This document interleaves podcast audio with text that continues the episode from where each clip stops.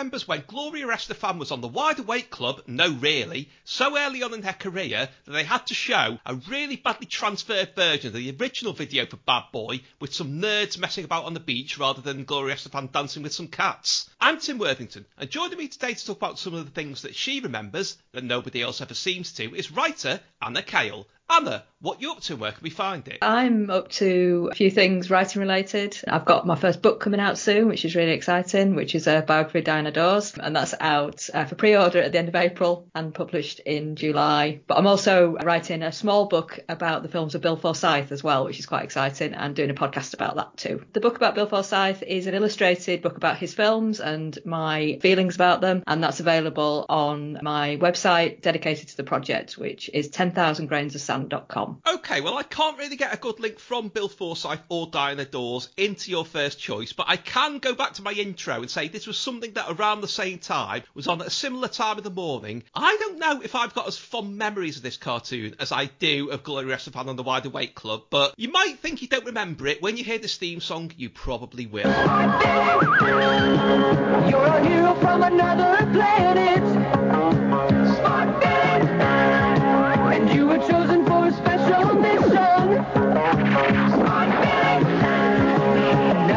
To Earth to fight for good sportsmanship.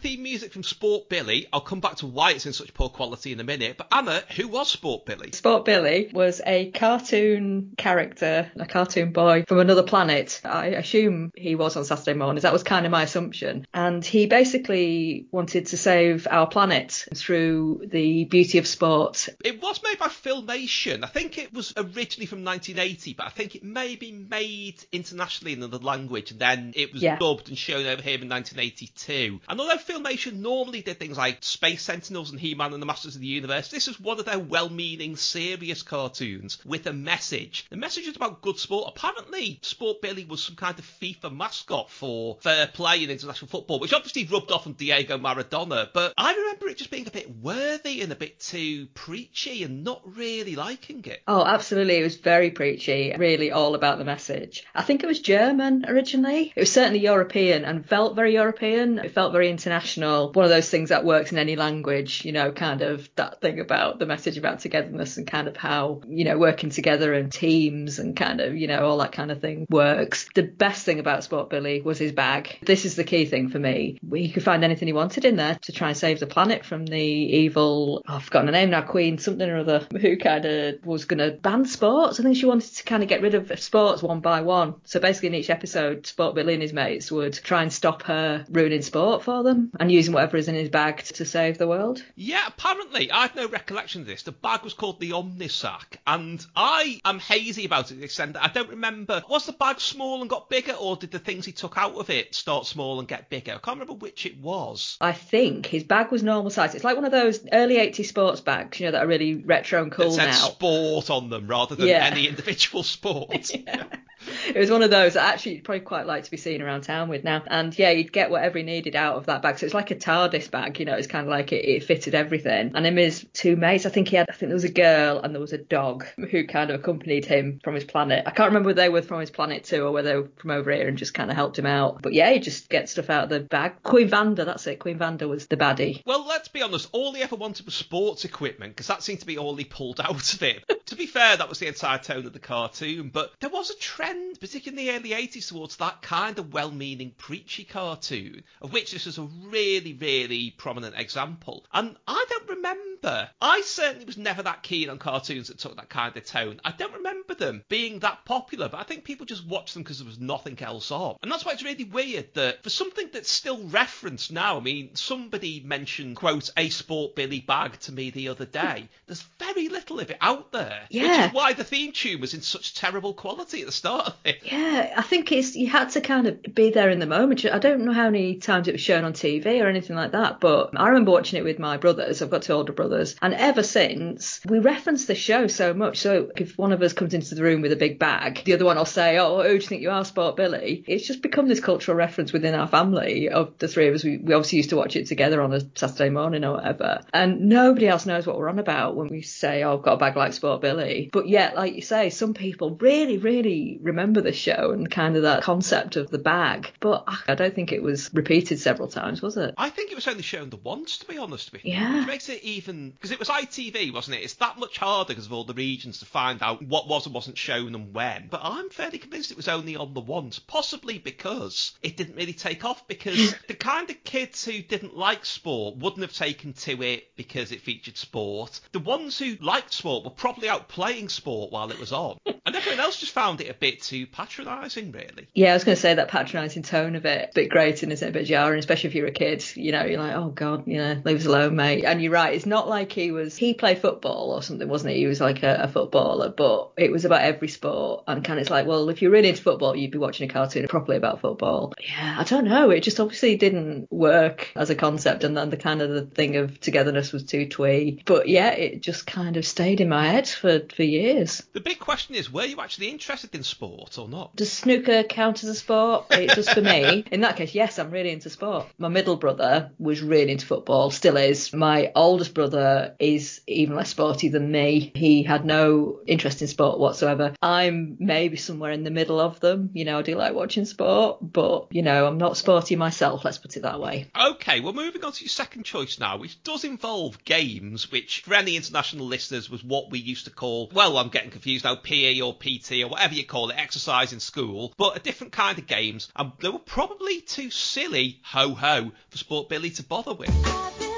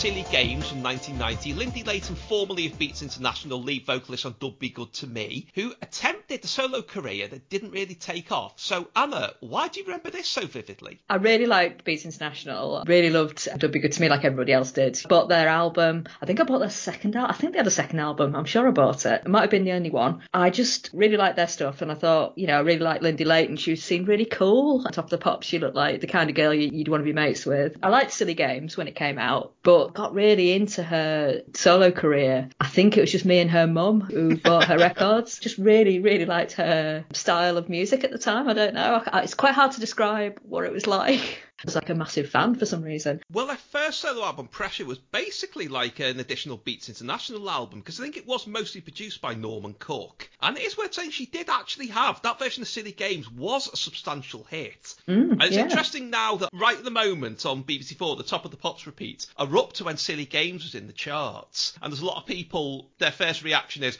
oh no, another cover with a dance beat behind it. Thank you, 1990, hashtag TOTP. But at the time, it was quite well well received, and I actually prefer it to the original. I know a lot of people are switching off when they hear that, but I think it's got a bit more, a bit more punch to it. Yeah, uh, definitely. Obviously, I listened um, at the time when Silly Games came out. Obviously, I bought the single. I did listen to the Janet Kay version as well, and yeah, I really liked Lindy Layton's version. I think she, she had a great voice, and yeah, you're right. I, th- I liked what they did with it, and I think it was a great single. I think was that her sound was very much that kind of tip over between the 80s into 1990, where kind of it's of a piece with things like Guru Josh and Adamski, Technotronic, people like that. It's that mm. sound, and things moved on so quickly that by 1991, when all the follow-on singles came out, like I think there was Echo My Heart and Wait for Love, that Yeah. it sounded a bit old hat even then, and I think that's probably why she just almost disappeared from view overnight, even though these records Yeah. kept coming out. I know. I, I looked her up on Wikipedia just to see what she's up to now, and the entry describes each other single from the Pressure album as decreasing in popularity with each release, which I think is a very polite way of kind of saying no, they didn't chart. So Echo My Heart, I love that song, and I listened to it the other day again. I, I made my daughter listen to it as well, and I still really love it. And I remember when it came out, I bought it on the first day, and I remember listening to the charts on the Sunday night and waiting for it to come on, see what, what number it was going to go in at. I kept listening and listening and listening, waiting and waiting, and I was getting really excited because I thought, oh, it hasn't been on yet. Oh my goodness, has it gone straight at number one? Got to number one, wasn't there, and I was devastated because that meant that it hadn't charted in the top 40 and I was like I felt personally attacked by the by the British public for, for not appreciating that, that record because I, I really liked it And she did keep going as well, because there were Mm. a couple of singles with PWL in 1992, 93. There was I'll Be a Freak for You, which I remember being all over the radio. A couple of others that nobody I know has ever heard. And apparently she did the album in Japan in 1996, because anyone whose career goes down that trajectory always has a fan base in Japan. It's bizarre. And, Yeah, but then yeah. she went into DJing with Hardknox. I think obviously through knowing Norman Cook, I think that was the route there. Carved out a really successful career in sort of big beat and so on. But in my head, it's always weird to reconcile, you know, this big crowd pulling DJ with I was aware of who Lindy Layton was before Beats International appeared because she'd been on Press Gang and she was in that Heinz spaghetti advert with the two That's sisters right. Oh, competitively eating spaghetti and then one's boyfriend turns up. yeah And it's quite a Oh. leap to go from, you know, that child acting pool into the cutting edge of dance music. It is, yeah. She's obviously a child star, like a Sylvia Young Theatre School or, th- or something, I think. And yeah, what's it? Pack it in or I'm telling mum was was the, Yes! the the line from the advert. Yeah, yeah. No, I remember that. And I'm a massive Press Gang fan. You know, always have been. It's my favourite show ever. I think maybe that's part of it as well, is because she was in Press Gang. She was in a couple of episodes. You know, she had a speaking part in series two. Yeah, she was great in that. Yeah, she's a good actor, and uh, you know, she was kind of like maybe the association with Press Gang for me swung it in terms of why I was so kind of into her and, and her music as well, because it's like, you know, she's not part of the Press Gang Club, therefore I'm going to be supportive. Maybe that's part of it too then. Possibly, yeah. I mean, like you say, people are always surprised when you point out she was in press gang, but she did have lines. She had speaking She parts. did, she- She was one of the others in it, but she did have a role in episodes. She did, she got to snog Dexter Fletcher as well in front Oh of. yes. Yeah, she was in a couple of episodes. But I wonder if looking back as well, my memories of Beats International are, you know, you hear Dub Be Good to Me now, you can appreciate it as a good record, as a good single. They weren't seen as that hip or trendy at the time. Ironically, given how big Norman Cook was in dance music subsequently, but I mm-hmm. think they were viewed, there were all kinds of other things going on around stage. There were the larger than life characters like Adamski. There were, let's just say, the lead singers cast a bit of a shadow on their reputation, but the Stone Roses certainly, and Happy Mondays as well, seem to be pushing mm-hmm. things in a very different direction. They, when I say they were the Beatles and the Stones at the time, I don't mean they had the same cultural impact, but you know, they represented that same kind of push and pull in the music scene. Beats International felt a bit like it was like it was dance music made for your younger siblings. I think it was generally seen as a bit like that, and I think they never quite shook that off. No, a bit safe, a bit smash hits. It was a bit kind of Yes, like, you know, yeah. very smash hits friendly. Everyone looked very nice and clean and tidy on the cover of Smash Hits or whatever. And they were all like very engaging people when they were interviewed or sat on the TV and all that kind of thing. But yeah, you're right. They They weren't they weren't risky, were they? They were kind of quite a safe option, maybe. Well, it's interesting you mentioned getting the album because I only knew one other person at the first Beats International album. I didn't even know there was a second one, but it was somebody I briefly went out with when I was in sixth form who played it to me once. And this is going to sound so hilarious now. We had a bit of a set to about the fact that I was distinctly unimpressed that there's a song on there that samples the Here is a Box, a musical box from Camberwick Green in a kind of ho ho ironic way, which I was a bit touchy about in those days. Like I didn't like the half man, half biscuit version of Time Flies By when they drive with a train, things, you know, anything that seemed to be a bit sneery, funny. We had a bit of an argument about that, which seems comical now. But recently, I mentioned that during the Top of the Pops live tweeting, and one of my friends who's still in touch with her got in touch with her and said, "Yeah, he, he's mentioned you, and what do you remember about him?" And the quote that came back was funny, interesting, but always thought he was more interested in laughing about with his mates and that fucking 60s music. Saw him being funny on TV a few years ago. That's both nice and a bit damning, really. Oh God. Did the album ever lead you to any situations like that then? No, my friends just thought I was a little bit, you know, they kind of humoured me, I think, with my musical taste because, yeah, some of it they kind of agreed with, some of it they were a bit, yeah, okay, whatever, you know, just go over there and kind of, you know, be into music. There's a photo of me, I think I shared it on Twitter once, which was taken of me in my friend Becky's bedroom. I used to go around to Becky's on a Sunday, sometimes on a Sunday afternoon when we were about 13, 14, maybe 15. She had quite a nice house, and mum and dad had Sky, so we were allowed to watch The Simpsons. She was the only person who had Sky at the time. But yeah, so I'd go around to house, we'd listen to the charts. Sometimes I'd be like really excited about a particular record and whatever, and she'd be, you know, not that bothered. There's a photo of me holding a Neneh Cherry 12 inch single, looking really happy with myself because I'd bought it, I think, in Leeds that day or the day before, and I brought it round to play on a record player. And I'm looking so 1990, 91, it's unbelievable, you know, with the kind of the tracky top and the kind of the um, the big fringe thing, you know, my hair pushed forward and all that kind of thing. It is a beautiful, beautiful social document, I think, of the time. But yeah, my friends were quite supportive of me kind of being really into my records. And there was a record shop in Leeds in the Corn Exchange. I'm sorry, I'm getting a bit geeky now, where you could buy 12 inch singles and kind of more unusual stuff. The Corn Exchange in Leeds was really trendy at the time, like quite a cool place to hang out. And I used to love kind of going and, and looking at records in there with my friends being really impatient, waiting for me outside. I think they humoured me with my musical taste because I was kind of into dancey stuff, you know, more alternative stuff, which they weren't, but not too much that I kind of swayed into kind of stuff they couldn't relate to. So I think they thought I was quite sweet, really, with it. Okay, well, you can actually get the music from your next choice now, apparently, but I'm not sure you'll be in that much of a hurry to get hold of it. Right, Joey. Helo, Menw Sa da gen i, swn i'n medru wislo. Mynd i Los Everett ydi? Ia, a wia.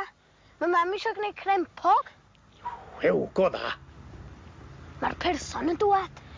Hwn yn un garw mi dymad. Dwi'n nefyd.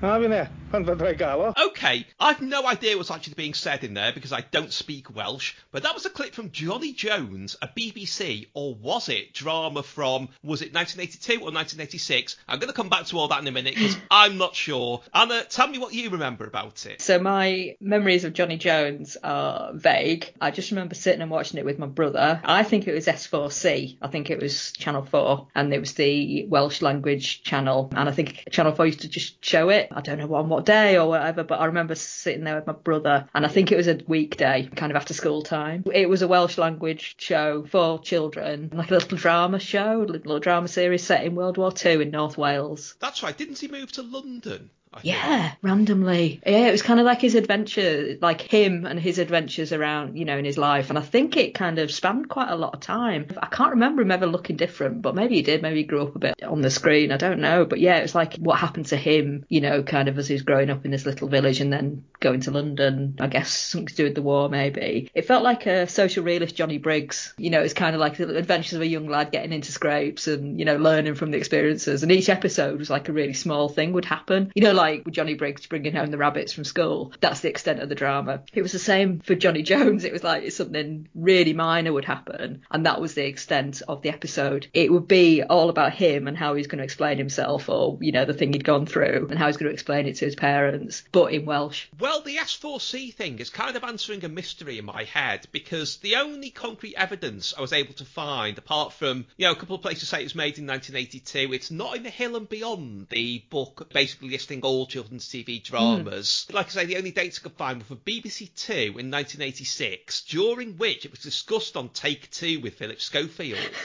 which I remember happening, but I was convinced I'd seen it earlier than that because I remember people talking about it when I was in primary school, which I wasn't by 1986, and, you know, saying, "Oh, that stupid programme where they're just talking Welsh all the time, it's really boring. And the other thing I remember is, in one of the bits where he goes to London, because he's, I assume he didn't speak any English, some boys say piss pot at him and laugh. Which I remember, I remember being young enough to find that a bit shocking, but not in a I'm an outraged way, a bit kind of embarrassed for everyone involved. They tried to do that a lot with children's TV around then for reasons I've not quite figured out. You know, throw in some mock bad language or some description. I don't know why, but I must have seen it somehow on S4C because we did sometimes just randomly seem to get HTV and S4C for some reason instead of the actual Granada and Channel 4 services. I Oh, would sometimes see odd things in Welsh and not quite understand what they were. Date wise, I'm not sure either because in 82 I would have been really young and we would have only just moved to Leeds then from, we lived in Bristol before then. It's like a real small window. 82 is kind of the time that we moved from Liverpool to Bristol and then we moved from Bristol to Leeds and it's kind of like, it feels like we were in Leeds. Maybe they repeated it, maybe they kind of like put it on again, I don't know. It's really strange, but I was quite young and I do remember thinking, oh, this is really funny because my nan and granddad moved to North Wales, to a little village in North Wales around that time. And me and my brother were kind of thinking, well, when we go, is it going to be like Johnny Jones?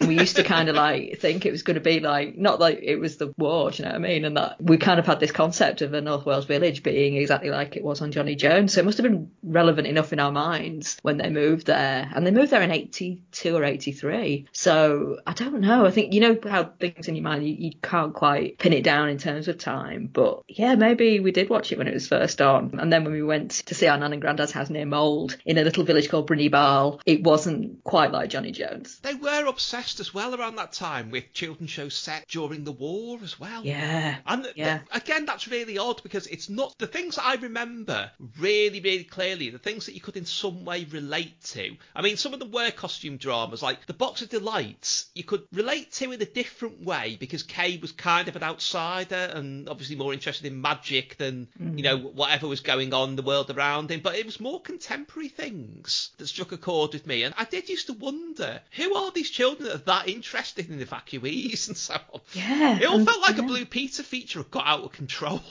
Yeah, Become wasn't- yeah. sentient and developed a storyline. Wasn't Carrie's War on around that time as It well? was, it was repeated around then, yeah. Yeah, yeah, I loved that show, but it scared me as well. This is the thing, it's quite scary. You know, the concept, I think, for us as kids in the 80s or whatever, of that happening, maybe there was kind of a relevance because of, you know, other things that were going on in the world, that kind of threat of nuclear war and things like that were, was still around. That concept of being under attack and being, living through a war was really kind of quite, we could kind of, it's really scary, that feeling. I don't know whether it's the same for kids these days. I don't think they, it even enters their minds, you know, that kind of feeling. Maybe it was, we weren't that long after the war, were we, I suppose? Well, I think it's interesting that I wonder if the bottom's fallen out the market for all that apocalyptic drama now, in any sense, whether it's historical or modern, because we're living through strange times. And the one thing I've noticed recently is I used to see literally every fourth or fifth tweet somebody mentioning threads in relation to anything that happened in the news. You know, Boris Johnson's hair was standing up slightly, it'll be OMG threads with a picture of the opening caption. Doesn't seem to be happening now. No, I think we've got other, other things to think about now. Do you remember many other Welsh language programmes though? Because we used to see some sometimes, like I say, and the one that I've been dreading somebody choosing this for looks unfamiliar. Thankfully, nobody ever has. Do you remember Wil Cwac Cwac? Uh, no, I don't, sorry. It was a very burly animated story about a duck in a sailor suit who would do something. When I say he would do something naughty, it was naughty in Beano parlance. He'd knock over a jar of flour or something, and it'd end up with being sent to bed. And you see him in bed, and he'd go quack very sadly, and that was the end of it. No, but that sounds great. No, it doesn't sound great. I'm warning you now. Don't go near it. Okay, well, we're moving elsewhere in the British Isles for your next choice, which is very, very regionally set, but this time they actually remember to speak in English, which is why you might be able to follow this clip. I look stupid when I smile. It's okay. You don't have to smile if you don't want to. Should I look at the camera? Doesn't really matter. I blinked again, didn't I? Just relax.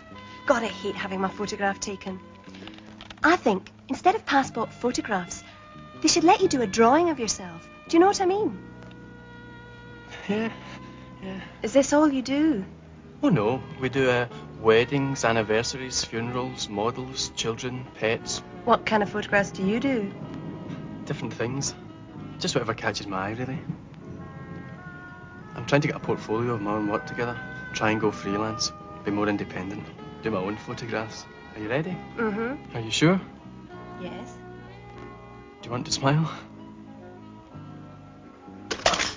Okay, that's a bit of dialogue from the girl in the picture. Not the 1957 film like you're probably thinking, but one from 1985, which I'd forgotten all about until you mentioned it. Anna, what went on here? Oh, do you know what? I love this film so much. This is The Girl in the Picture, which is, as you say, a 1985 film set in Scotland, and it stars John Gordon Sinclair, obviously best known as Gregory from Gregory's Girl. I would describe it as a romantic, a very gentle romantic comedy. It's set in Glasgow, and I loved it at the time. I think I saw it one night. It was on TV. I taped it because I thought it looked like kind of thing I might be into. And yeah, I had it on VHS, taped off the telly for years, and used to watch it a lot. But then obviously haven't seen it for years as a result of not having a, anything to play a VHS on. Couldn't find it on DVD, couldn't find it on anything. It just kind of like, but stayed in my mind. I absolutely love this film. It's so sweet and gentle and uh, subtle, charming. Not much happens. My kind of film, basically. And John Gordon Sinclair stars as a young, I guess mid 80s aspirational type in Glasgow. You know, he's got a quite a nice tweed jacket and, you know, he's got a job in a, as a photographer. You know, he's kind of a little bit, you know, on, on the up kind of thing. He's got a nice flat in the middle of town, a nice life, but he wants something more. He doesn't know what he wants, you know, that kind of thing. Lovely little film. Absolutely delightful. How old were you when you first saw it? So I think I saw it on TV, uh, maybe a few years after it came out. So I'd say I saw it towards the late 80s. So I would have been nearing my teens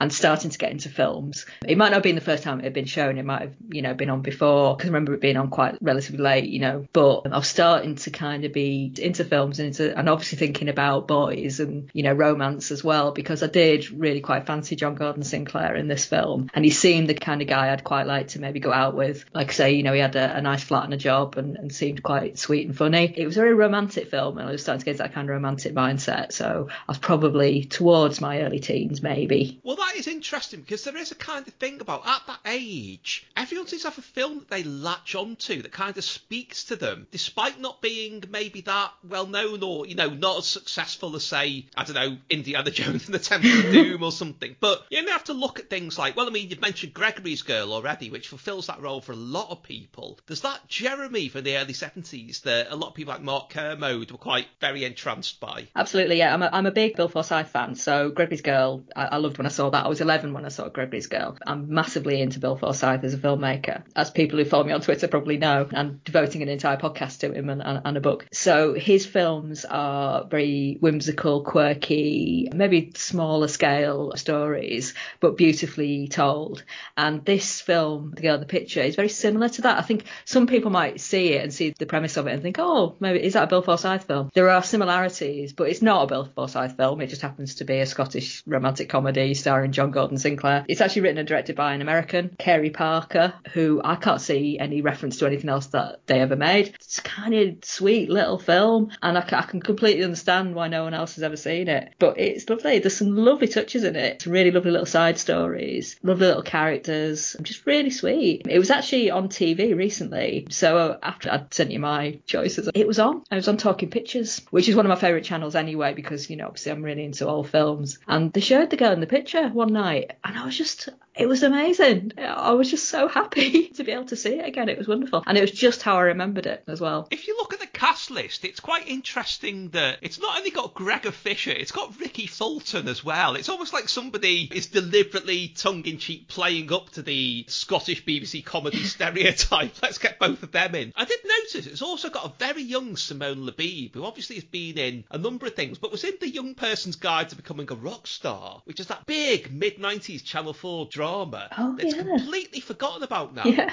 She was the last one to join the band, who I think she played turntables, from what I remember, which was a, is a very, very mid 90s thing of, you know, a, a pasty white indie band having a female DJ. It is a, because I've watched it since you mentioned it, it's a lovely film, and I can Yeah. really see why you connected with it, particularly at that age. Absolutely, and there were lines in it as well that I'd, I'd remembered for years. One of the characters talks about, you know, she's supposed to be having a passport photo done, and she said, "Oh, instead of having your passport photo done, you should draw, be able to draw a picture of yourself." And that stuck with me as a, as a concept. I thought that's amazing, yeah. And I thought about that for ages afterwards. And then there's a line towards the end, no spoilers, where um, John Gordon Sinclair's character is trying to get back with his girlfriend. He says, "I don't want to be happy. I want to be miserable with you," which I think is just like it's it's a lovely little film. It's a lovely story, and it's about 90 minutes long. You know, it kind of it, it, it the pace of it is great, and it's just that kind of like snapshot in time of these people. Yeah, it, it's really charming. There is a continuing thing though. I mean, people tend to lump British films in all together and act as though they're all of equal worth, and usually the implication is not much worth. But what I don't understand is why there are sometimes films that they're not Citizen Kane, but they're good films in their own way that win awards and are very well received at the time, and then just get forgotten about. I mean, there are exceptions like Local Hero, for example, but you think of Restless Natives kind of hmm. dropped off the radar. Small Faces, which I Oh, love, yeah. that mid 90s kind of teen 60s set gangster film. Whatever happened to Harold Smith, which is brilliant, and I think you can't even get that on DVD. And that's only from 1999, I think. But Yeah. what happened to them? Why are they a thing for a month or two and then just vanish? Yeah, it's, it's strange. that- Like you said, there's a lot of these films you just can't get hold of a copy, and you kind of just pray they'll be shown on TV or whatever at some point. Yeah, these smaller scale films, but lovely, beautifully told stories. But yeah, you're right. They maybe didn't get the attention of other British films did, particularly going from the late 90s onwards. You kind of you got your kind of more gritty British films. Kind of did for a lot of the other stuff that had come before it, and people weren't able to get the funding to make these charming, smaller scale stories made. You know, if you don't have a gritty kind of Brit feel to it, it just wasn't made anymore. More, you know, so there's there's a little kind of subset of British films which are charming and, and lovely that people forget about. But you know, there's a, they're lovely stories, well acted, well told. Yeah, there's no shooting people or you know, social realist stuff happening, but they've been forgotten about, and it's kind of it's it's lovely to when they do turn up again and remind you that you know there is a, a whole swathe of these films that were made and kind of slipped under the radar. Okay, well, I'm not sure that your next choice is of quite the same tone and quality, but I'm sure you'll be telling me about that in a minute. Nah, the air filter might have come loose. Probably dust in the carburetor. I have to pull the whole bloody thing down and clean it. Hell.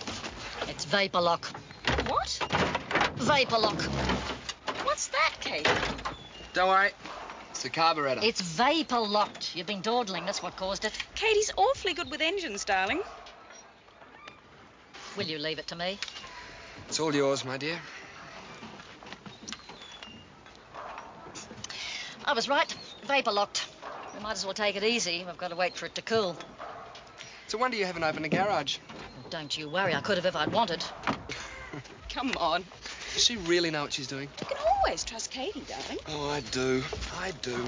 Okay, that was a brief bit of dialogue from Return to Eden, an Australian drama series from apparently 1983. I don't know what's shown over here. Anna, can you clarify that? Oh, do you know what? In some ways, I'm kind of regretting putting this on my list, to be honest, because I'm really going to embarrass myself talking about this. Return to Eden. I saw it in the mid 80s. I had to look it up because I remember thinking, yeah, definitely mid 80s, 86, 87 kind of time. When I looked it up, there were two versions of it. There was an earlier 80s one, and then they did a, they returned, returned to Return to Eden and made a series. And I think it's a series that I remember. I don't know when it, it seemed like it was shown in the summer. I think it was about 1986, maybe. Yeah, because that was the era of. I mean, obviously you remember the series a bit better, and they quite often did lead to series, but it was the era of the big blockbusting mini series, was, which always trailed weeks in advance. Things like Cain and Abel, The Thornbirds, V on a completely different tangent was a mini series originally. The American ones kind of, when a couple of them flopped, sort of crashed and burned in the mid 80s. Well, I mean, they still made them in America, but over here they were a bit sort of shunned. They weren't given the same prominence by the BBC and ITV, but the Australian ones carried on. Yeah. The things like the Dirtwater Dynasty, Brides of Christ. Oh yeah, yeah, I remember that. Sorry. Although Brides of Christ was more cult viewing because it was a bit naughty, despite was, the yeah. religious theme of it. But It's like America kind of dropped the ball on that, and Australia basically said, "Good day, mate. Let's have that ball and carry it on with it." Oh yeah, absolutely. Yeah, I mean, and Return to Eden was a classic example. It was very glamorous and big budget for an Australian show, and had that feel of a, a like you say, US 80s kind of soapy serial, you know, kind of big budget drama type miniseries thing. It was all kind of murder plots and glamorous kind of super bitch types and ridiculous kidnappings and things like that. Yeah, wasn't there something about somebody pushed somebody else into a crocodile-infested swamp, which somehow survived being mauled by crocodiles? Oh, it sounds ridiculous. It was ridiculous, and I think I knew it was ridiculous when I was watching it, but I was hooked. I was absolutely for a few weeks when this was on. I was absolutely hooked. I think that's why I think it was the school summer holidays because I, I seemed to have been able to stay up to watch it. It was kind of that thing of it was very intense. You know, maybe it was on in a small space of time. And it felt really big and massive, and like you know how things when you're younger become completely part of your life and overtake everything else when you're really really into them. It was like that. Some of my friends watched it as well. We'd talk about it and kind of what happened the night before, like you would a soap opera. You know, we shouldn't really been watching. it. It's all about love triangles and you know all, all sorts of things that we probably weren't as aware of, which is probably a good thing. And yeah, the one particular episode there was a massive cliffhanger. I, I can't even remember what was involved. There was a character called Stephanie in it. I remember that she was this big character in the show. Something good happened to Stephanie. I think she'd been kidnapped. Yeah, that's it. She'd been kidnapped. The episode ended on this big cliffhanger, and then there was a knock at the door, and I went to answer it, and there was a woman standing there in a like a big sunglasses and like her hair covered in a headscarf, and she was with two of my friends from down the road, two- two older girls who uh, I used to kind of try and hang out with, and they had this person with them. They were like, Anna. It's Stephanie. We found her. They had literally and this this is why it's so embarrassing. I really regret putting this forward because they tried to convince me that this was Stephanie and that actually she turned up in Rothwell near Leeds, you know, kind of like um, on the on a Sunday night or whatever for some random reason, and that they brought her to show me, you know, to let me know she was okay. And me being maybe about ten, I was probably about ten, I think at the time, nine or ten, and I kind of believed them. Even though I knew it couldn't be real, it couldn't be true, I kind of because I kind of trusted them. I kind of thought, oh, well, no, well, why would it? You know, well, maybe it is. And they were like, no, come with us, come with us. So I followed them down the road to their house. We got there, and obviously they went into fits of giggles and things, and kind of, you know, revealed it was their their friend or something. And I remember feeling mortified because I'd kind of believed that this could be the character from Return to Eden. It's the weirdest little kind of thing in my mind of how ridiculous it sounds now. But at the time, I was like, oh, well, maybe it is because she she looks like, you know, she had the mid 80s kind of like shoulder pads and kind of, you know, whatever. They'd all really gone to town on, on this little kind of um, trick they played on me. But oh, so so embarrassing.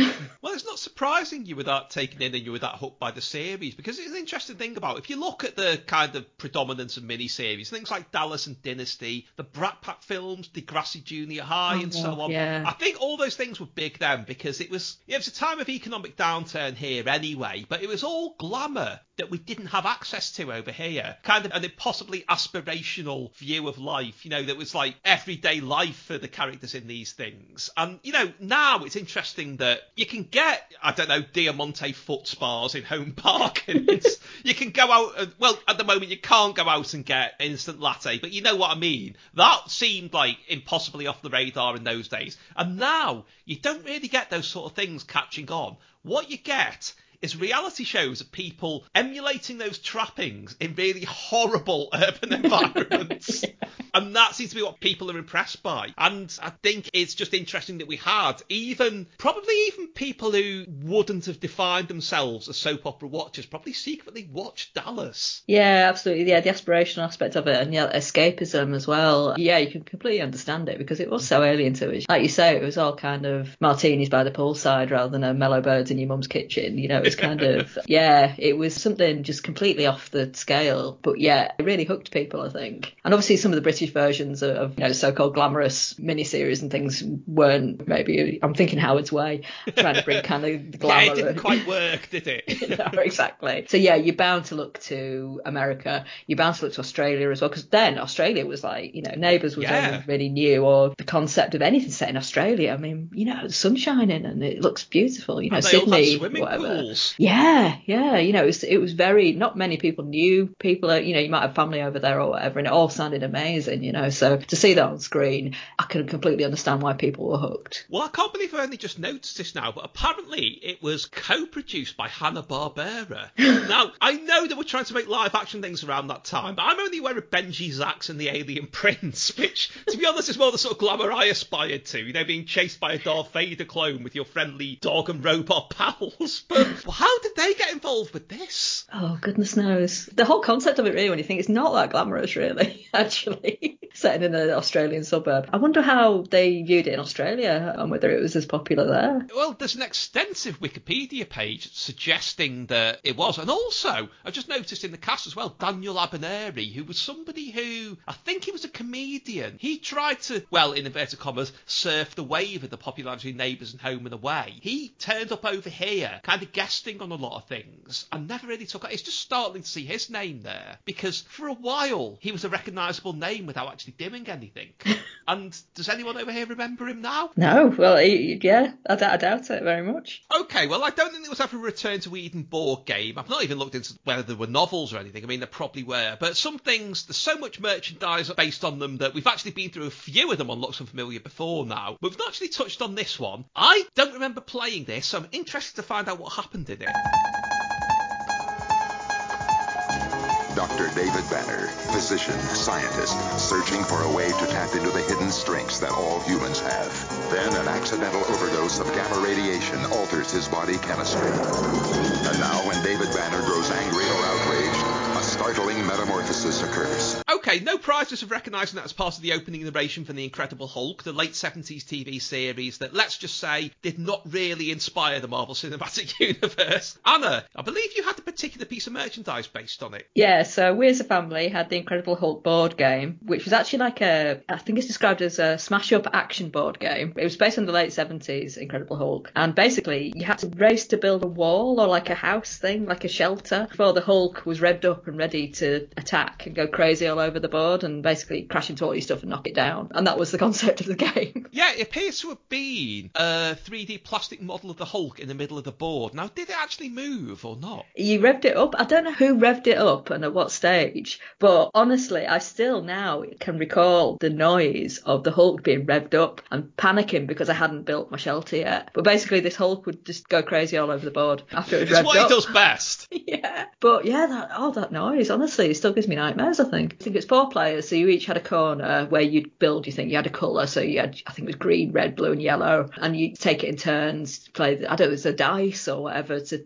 and how you got to do your turn and what you had to do or whether you moved around a board or something. That bit has kind of gone from my mind. All I remember is building the shelters and the Hulk then knocking them down and making me cry. That is quite a common thing in the 70s. If they did do these, what were for the time, technologically high concept board games based on actually very threadbare gameplay. They were mostly variants on Ludo. You know, they might have involved things like building walls, but it never really got more complicated than that. But in those days, that was really exciting. That was the height of technology that a board game did something.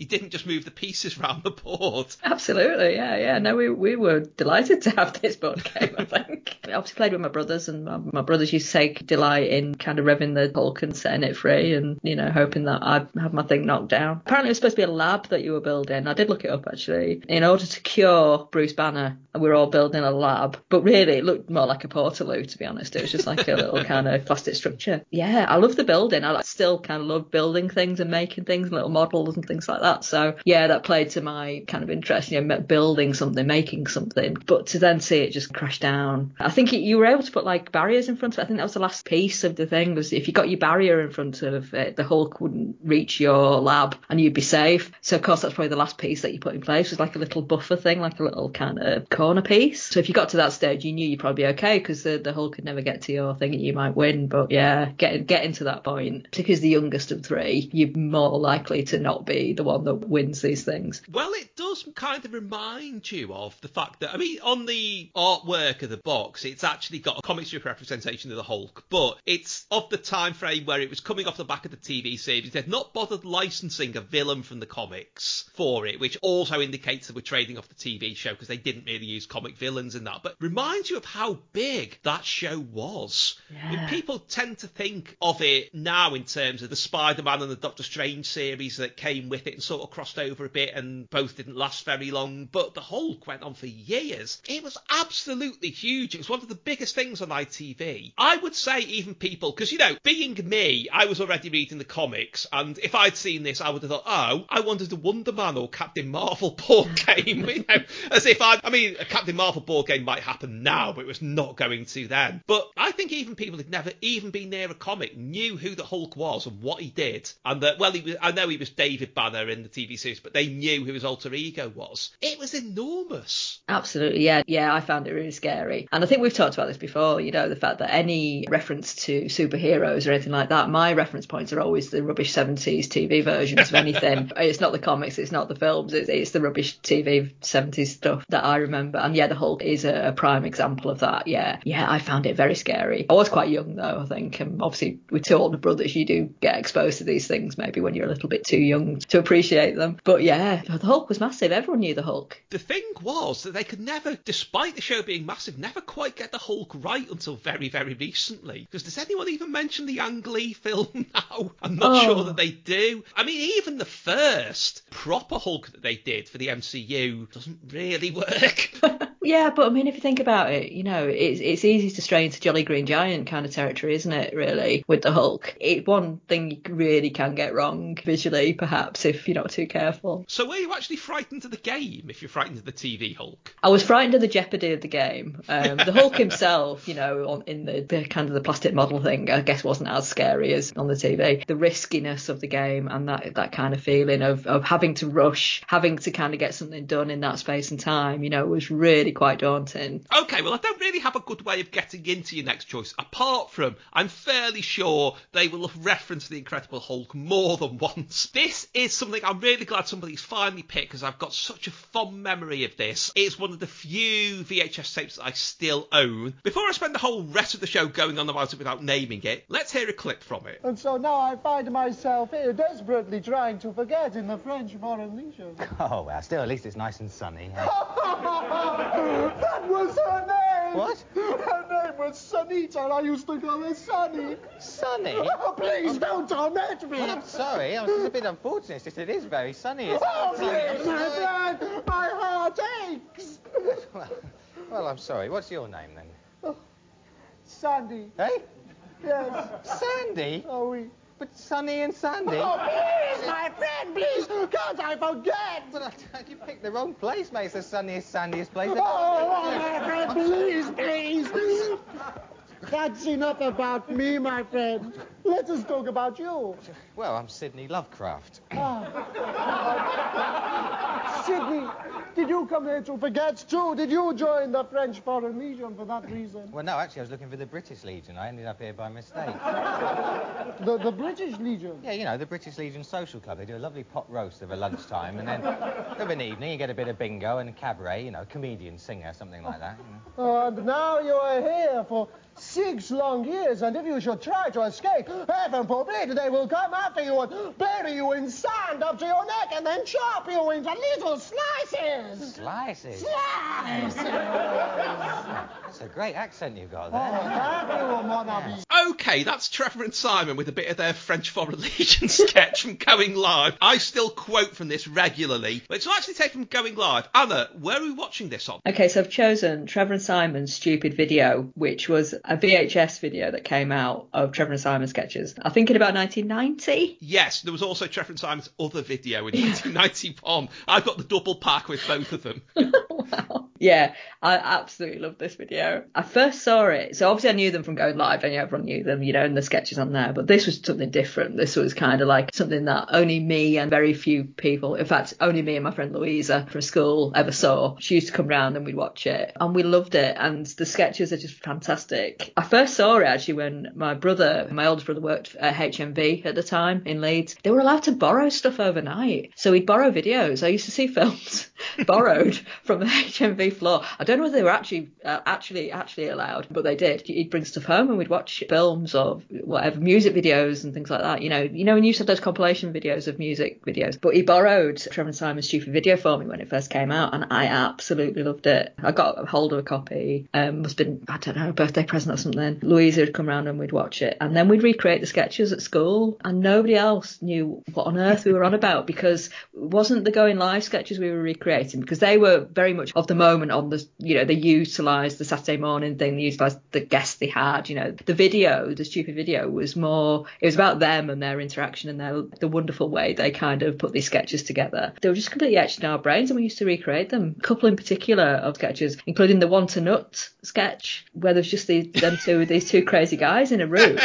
and one of them would say want to know and the other one would go yes please. And then they'd laugh manically. And we used to we used to recreate this scene when we were waiting to go into lessons. And people just thought we were just crazy. And it's like we just found it hilarious. And that thing of like knowing something nobody else did you know that thing between us where we were the only ones who knew what that sketch was. I think was part of it as well. But yeah just absolutely loved the sketches on that video. It was great. It was such fun. Well, they were absolutely perfect for going live and obviously, you know, for this video as well. Because I think they're really the only example of comedians working in children's TV and getting it right by not trying to be down with the kids in any way at all. They were doing what they thought was funny based on their own experiences. I mean, one thing that is quite well represented on these videos is my favourite thing, Theatre Workshop. that is based on their drama teachers they've encountered, where they're just constantly saying, stupid old Robin. Yes, but Ray was stupider earlier, wasn't he? That sort of thing. But they really, really pitched that right. They didn't even really that much bother with what else was going on in the show. They'd make up their characters and do a funny bit. And I think the really telling thing is that if you watch either video, in the sketches are actually taken from going live, you can hear Philip Schofield having hysterics.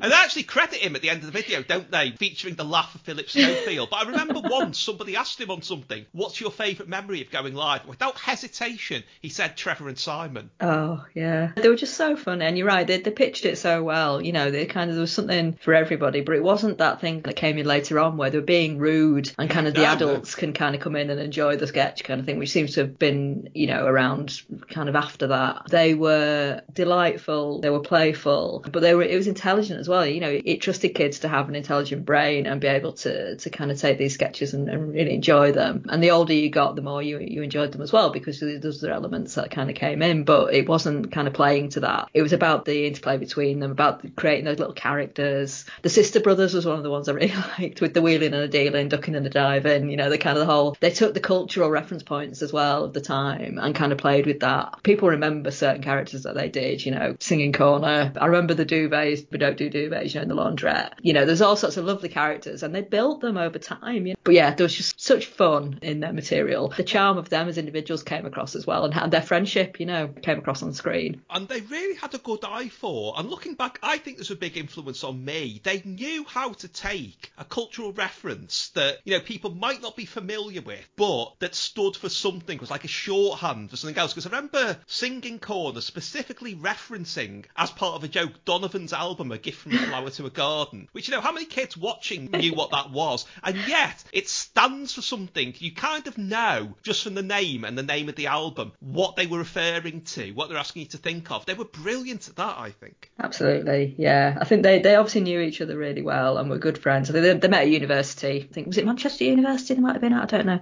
You could see that friendship kind of and that trust in each other to write together and kind of create these charming characters together. You can really see that. You can see the strength of that in, in what they do. But so funny, just and the, the lovely guys. I, I remember hearing them on a podcast a few years ago, kind of you know more recently and what they're doing now. Just really lovely guys, you know, kind of still really funny, just naturally really funny It's between them, but individually as well. And some of the lovely things they're doing now. I think was it is it Simon Hickson now runs a cinema project in hospitals, but they always seem to be kind of just under the radar because they were doing it for kids. It didn't get the appreciation it deserved, but I, they, they were great, you know. Was that Richard Herring's Leicester Square Theatre podcast you heard them on? Yes, it was. Yeah, Because yeah, it was. little known fact, the person shouting Battle Cat in the intro is me when he couldn't remember the name.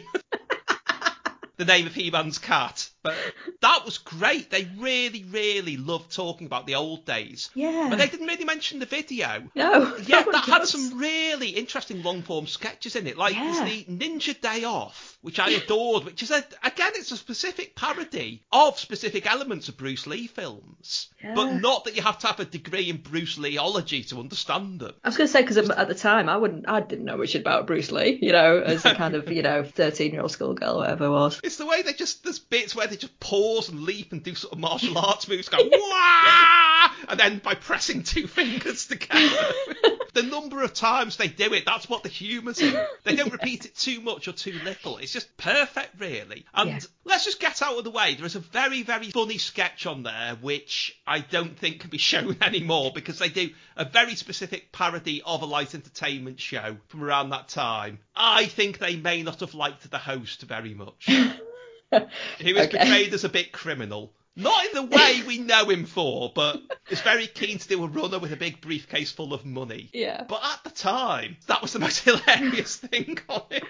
Sorry, I'm, I'm nearly crying here with laughter. Um, yeah, this is the thing. They they were very they could be very cutting and very sharp, but without the cruelty perhaps that the, the other acts would bring into it. But still incredibly clever. I think that's why I love it so much. Still, But it's a shame that they didn't really do much well because there were a couple of attempts to try and cross them over because I know they were part of that show 100% on BBC Two. I think that might be Oh, in yeah. Standing Room Only, the football magazine show. Yeah. I also had a one-off BBC One pilot. Well, all I remember about it was Letitia Dean was like the celebrity guest in it. I think it was called Trevor and Simon's Summer Spectacular or something, but Oh. it just didn't, for some reason, outside the going live context, it didn't. When I say it didn't work, they were still funny, but it just didn't work for the audience. yeah, it's one of those things, isn't it? You just you, you would think it would transfer in some way if you find the right vehicle for it. It would work, but maybe the right vehicle was the vehicle in which they were driving. So I don't know. It's it's a shame that it didn't find a wider mainstream audience or an older audience. You know, maybe, but also the charm of it might have been lost. I don't know. Well, one day somebody is going to pick Mel and Sue's late lunch for this, which I think that'll be a whole edition in its own right. But speaking of out of the way TV slots, coming on to your final choice now, and it's something that I remember vividly, or at least I remember the trailer for it vividly, and I don't understand why I remember it vividly. Let's hear a bit of it anyway. Mrs. Roberts, if you need some help losing all that weight, keep watching because Miss Diana Dors is with us again to show how easy it is to diet with Diana. Well, how are you? Nick? Oh, well, not too bad, really. Good. What about you? That's more I'm, important. I'm fighting fit. Mm. Uh, no temptations this week. Good. Uh, no food and wine exhibitions, no uh, birthday dinners and Mm. things like that. So you've but been a good girl. I have been very good, uh, but it's interesting. Uh, yesterday, I went out for lunch with a friend, Hmm. and when you're on this diet, you s- sort of stop and you you look in at yourself as though you're looking in at a mirror.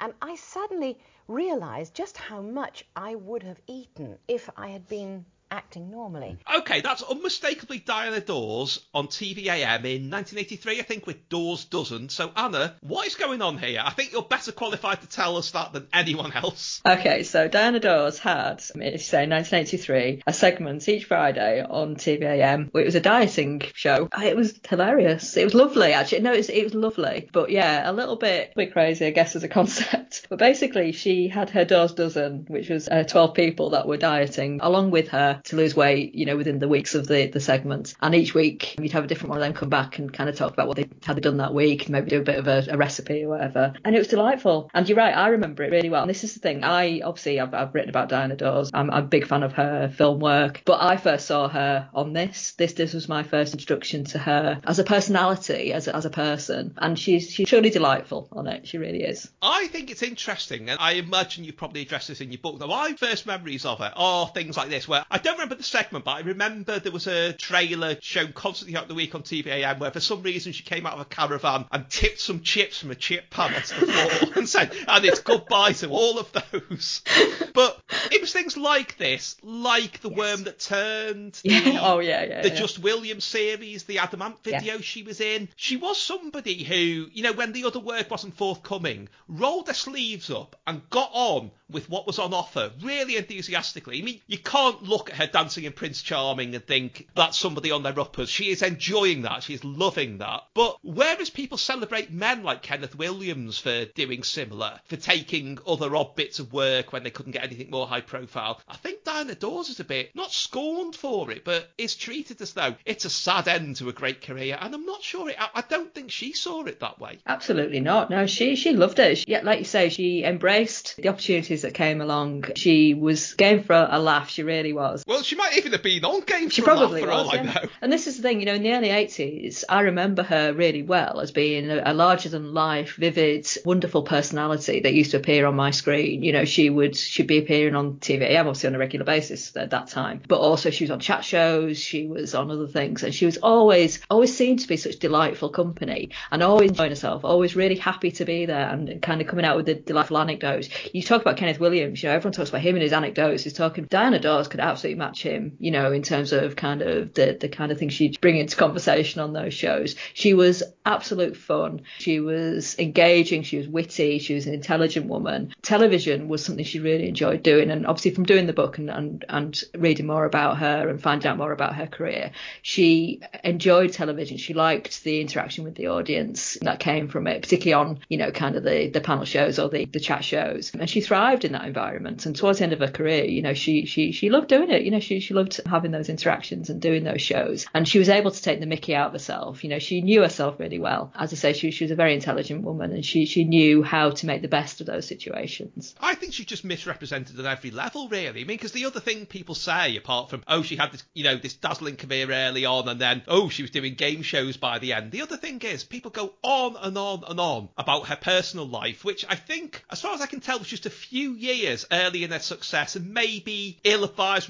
recreational choices, shall we say, that were probably nothing compared to what people are regularly in the headlines for now. But for a long time, she was very happily married to Alan Lake, who was a great actor, who was in things like Slade in Flame, and he was absolutely broken when she died. So, you know, Yeah. why define her by a bit of getting carried away very early on when obviously she found stability later? Maybe that's what people should remember. Absolutely, yeah. She she and, and Alan Lake were devoted to each other, and they were married for a very long time. You know, he he was her third husband. There's a you know, I'm suggesting maybe people read my book to, to find out more about her. That was her kind of what I was pushing yeah. towards. Yeah. Um, so yeah, the, you know, there were some some colourful moments, uh, kind of maybe early on. But you're right. You know, she had a, a lovely relationship with Alan Lake through the, the 70s and, and beyond. The poignancy of the TVAM slot for me is that it was the last thing she did on TV. Sadly, she she passed away in um, 1984 when she was 52. And the whole point of the TVAM slot was she was trying to lose weight. The hook it was it was around was she was trying to lose 52 pounds, I think it was, by her 52nd birthday, which she managed to do. Some people may say that she cheated slightly by just wearing lighter jewellery on each show, but you know she kind of she she she, she did it in good spirits. She loved working with the members of the public on it as well and kind of getting their stories. Um, I actually spoke to someone. Well, unfortunately, I found this person just after I'd finished the book, but it kind of reiterated what I thought anyway. I spoke to someone who'd worked with her on the TVAM segment as a young researcher or you know kind of a young person kind of working in TV, and said that Diana Dors was absolutely delightful to work with, and it just reiterated how I've perceived her through my writing about her and, and finding out more about her. She was incredibly glamorous. You know, she was a beautiful woman. You know, she looked amazing, but she was incredibly down to earth as well and, and lovely, engaging and sweet. Working with the members of the public on that segment, you can see it. You know, you can see she wasn't wasn't you know she was tangible. You know, she was kind of a person you could see you- you'd want to go down the pub with and have a laugh. So she, she came across so well on that segment. I think for me it, it summed up her as a person. You know, the, the way she comes across on on that segment. She did enjoy TV. She did a, a few forays into TV before this. You know, various kind of attempts at chat shows of her own and things like that. But the one that I would have loved to have seen, I've not actually seen an episode because I can't find I can't find it anywhere. Was something called Paws for Dors, which was a pet chat show that she did quite early on. and honestly, I would I would kill to be able to see a clip from that show. It wasn't the pets; it was the it was the pet owners. It was a pilot where she um, had three guests with their pets, and they would talk through um, their pets. Oh, probably still more interesting than the average edition of Parkinson. Yeah, but uh, this is the thing. Everything she did, everything she did in TV ha- was wonderfully named. Paws Dors is just the best name you could possibly want for that show. Her first autobiography was called Swinging Dors. So that she was funny. She was a really funny, witty, sharp woman. And yeah, I, I think people either forget that or didn't don't realise. You know, she's she's more than just a, a 1950s film star. She she was a, a a great personality. She showed that through her career, and her career was long and fun and interesting. It wasn't just a few films in the 50s. Well, yes, because she still did interesting things. Like she was in Deep End, that weird Yeah, British oh, German that film, horror yeah. film. The Pied Piper with mentioning him again, Mm. Donovan, the really creepy Yeah. early seventies version. She always did all these interesting things as well. It's just she went on TVAM at the same well, not exactly at the same time as them, but Yeah, yeah, no, her film career in the 70s is fascinating. And she did that alongside a TV career, a, a healthy TV career as well. You know, she was in an episode of Minder, she was, would guest star in, in things. She had a, a full and an interesting screen career. And I think, you know, again, obviously cover it in the book, but, you know, she kind of, I think she enjoyed being able to drop that thing of, you know, only being seen as a, a kind of glamorous young film star. You know, once she was able to embrace character roles and kind of given that those opportunities, she absolutely ran with them. And you know, her her 70s film career is really fascinating actually. And as I say, runs alongside an interesting TV career. You know, she she utilised every every opportunity and did it with relish really. Well, she did because you know people might like to bang on about her early film roles, but what is it that people remember? It is things like this about her. It's the worm that turned, which I can confirm Absolutely. a young midi driver was frightened by her in that. So she really filled all these roles so brilliantly, and we should embrace these kind of things about people's careers. It shouldn't just be stripped down to what the critics like or dislike, because everybody Absolutely. had a career that encompassed all kinds of things, and I think she's one of the best examples of it. Absolutely, yeah. No, she she's absolutely smashing. Yeah. Just before we go, Anna, what title have you given to your book? Okay, so the book is is called The Real Diana Dors. Oh, it's not a pun then. No, no, unfortunately not. I would have loved to have continued her tradition of, of punning on her own name, but no, it, it's the real Diana Dors, and um, it does what it says on the tin. Really, it, it's about her, you know, as a person and her, her full and, and, and interesting green and stage career. Anna, it's been brilliant. Thank you. Thank you very much.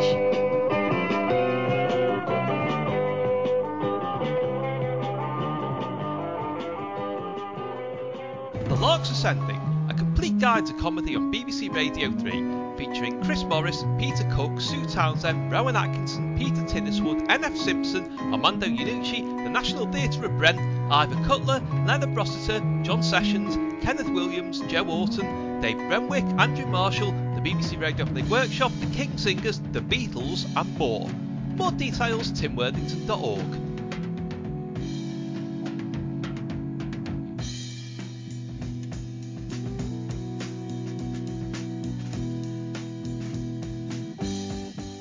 I was in uh, Castle Grayskull uh, the other day. I was talking to whatever He-Man's cat is called. What's that cat called?